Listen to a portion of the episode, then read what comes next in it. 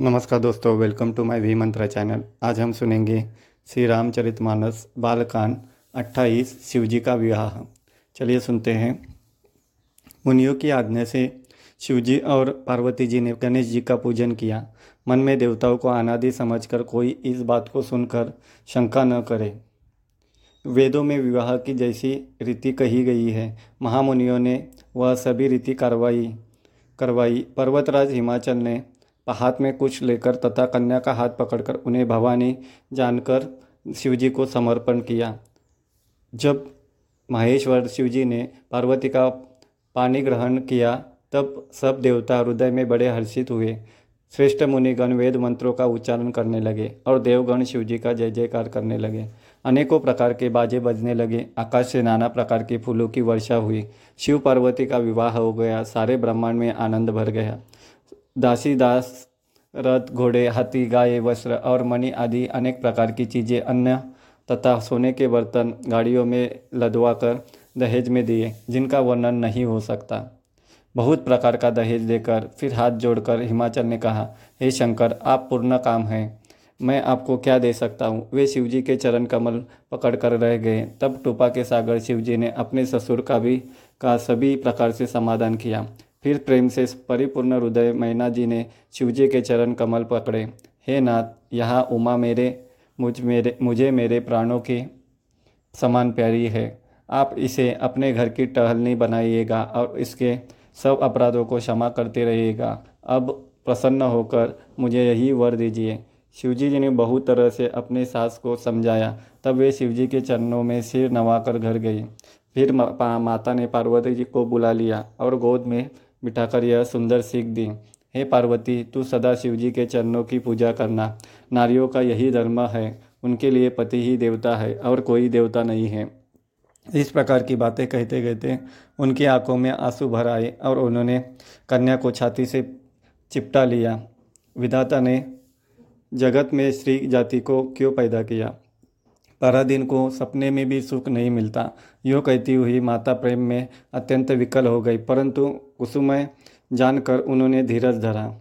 मैना बार बार मिलती है और चरणों को पकड़कर गिर पड़ती है। बड़ा ही प्रेम है, कुछ वर्णन नहीं किया जाता। भवानी सब स्त्रियों से मिल भेंटकर फिर अपनी माता के हृदय से जा लिपटी। पार्वती जी माता से फिर मिलकर चली। सब किसी ने उन्हें योग्य आशीर्वाद दिए। पार्वती जी फिर फिरकर माता की ओर देखती जाती थी। तब सखिया उन्हें शिवजी के पास ले गई। महादेव जी ने या सब याचकों को संतुष्ट कर पार्वती के साथ घर को चले। तब सब देवता प्रसन्न होकर फूलों की वर्षा करने लगे और आकाश में सुंदर नगाड़े बजने लगे। तब हिमवान अत्यंत प्रेम से शिवजी को पहुँचाने के लिए साथ चले। ऋषकेतु ने बहुत तरह से उन्हें संतोष कराकर विदा किया। पर्वतराज हिमाचल तुरंत घर आए और उन्होंने सब पर्वतों और सरोवरों को बुलाया। हिमवान ने आदर, दान, विनय और बहुत सम्मानपूर्वक सबकी विदाई की। जब शिवजी कैलाश पर्वत पर पहुँचे, तब सब देवता अपने अपने लोगों को चले गए। पार्वती जी और शिवजी जगत के माता पिता है, इसलिए मैं उनके श्रृंगार का वर्णन नहीं कर सकता। शिव पार्वती विविध प्रकार के भोग विलास करते हुए अपने गणों सहित कैलाश पर रहने लगे। वे नित्य नए विहार करते थे। इस प्रकार बहुत समय बीत गया। तब छः मुख वाले स्वामी कार्तिकी का जन्म हुआ, जिन्होंने बड़े होने पर युद्ध में तारकासुर को मारा। वेद शास्त्र और पुराणों में स्वामी कार्तिक के जन्म की कथा है, प्रसिद्ध है और सारा जगत उसे जानता है। षडानंद स्वामी कार्तिकी के जन्म, कर्म, प्रताप और महान पुरुषार्थों को सारा जगत जानता है। इसलिए मैंने ऋषि केतु शिव जी के पुत्र का चरित्र संक्षेप में ही कहा है। शिव पार्वती के विवाह की इस कथा को जो श्री पुरुष कहेंगे और गाएँगे, वे कल्याण के कार्यों और विवाहादि मंगलों में सदा सुख पाएँगे। गिरिजापति महादेव जी का चरित्र समुद्र के समान है। उसका पार वेद नहीं भी, वेद भी नहीं पाते। तब अत्यंत मंद बुद्धि और गवार तुलसीदास उसका वर्णन कैसे कर सकता है? शिवजी के रसीले और सुहावने चरित्रों को सुनकर मुनि भरद्वाज जी ने बहुत ही सुख पाया। कथा सुनने की उनकी लालसा बहुत बढ़ गई। नेत्रों में जल भर आया तथा रोमावली खड़ी हो गई। वे प्रेम में मुग्ध हो गए। मुख मुख से वाणी ही नहीं निकलती।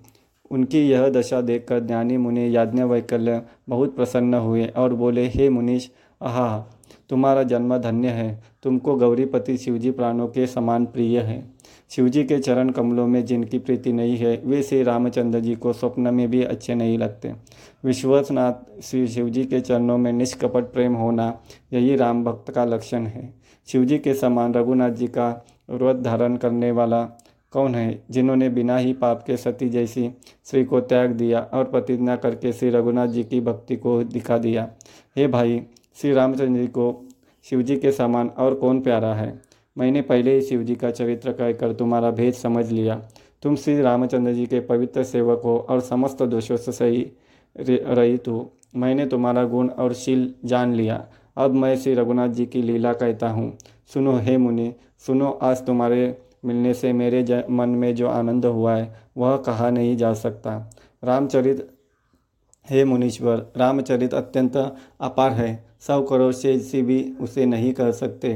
तथापि जैसा मैंने सुना है, वैसा वाणी के स्वामी और हाथ में धनुष में लिए हुए प्रभु श्री रामचंद्र का स्मरण करके कहता हूँ, सरस्वती जी कठपुतली के समान है और अंतर्यामी स्वामी श्री रामचंद्र जी सुत पकड़कर कठपुतली को नचाने वाले सूत्रधार है। अपना भक्त जानकर जिस कवि वे कृपा करते हैं। उसके हृदय रूपी आँगन में सरस्वती को वे नचाया करते हैं। उन्हीं कृपालु श्री रघुनाथ जी को मैं प्रणाम करता हूँ और उन्हीं के निर्मल गुणों की कथा कहता हूँ। कैलाश पर्वतों में श्रेष्ठ और बहुत ही रमणीय है, जहाँ शिव पार्वती जी सदा निवास करते हैं। सिद्ध तपस्वी, योगीगण, देवता, किन्नर और मुनियों के समूह उस पर्वत पर रहते हैं। वे सब बड़े पुण्यात्मा हैं और आनंद कंद श्री महादेव जी की सेवा करते हैं, जो भगवान विष्णु और महादेव जी से विमुख और विन जिनकी धर्म में प्रीति नहीं है, वे लोग स्वप्न में भी वहाँ नहीं जा सकते। उस पर्वत पर एक विशाल बरगद का पेड़ है, जो नित्य नवीन और सब काल में सुंदर रहता है। वहाँ तीनों प्रकार की शीतल, मंद और सुगंध वायु बहती रहती है और उसकी छाया बड़ी ठंडी रहती है। वह शिवजी के विश्राम करने का वृक्ष है, जिसे वेदों ने गाया है। एक बार प्रभु श्री शिव जी के उस वृक्ष के नीचे गए और उसे देखकर उनके हृदय में बहुत आनंद हुआ। अपने हाथ से बाग बम्बर बिछाकर कृपाली शिव जी स्वभाव से ही बिना किसी खास प्रयोजन के वहाँ बैठ गए। कुंद के पुष्प, चंद्रमा और शंकर के समान उनका और गौर शरीर था। बड़ी लंबी भुजाएँ थी और वे मुनिवे के से वस्त्र धारण किए हुए थे। उनके चरण नए पूर्ण रूप से खिले हुए लाल कमल के समान थे। नकों की ज्योति भक्तों के हृदय का अंधकार हरने वाली थी। साप और भस्म भी उनके भूषण थे और उन त्रिपुरासुर के शत्रु शिवजी का मुख शरद पूर्णिमा के चंद्रमा के शोभा को भी हरने वाला, फीकी करने वाला था। धन्यवाद।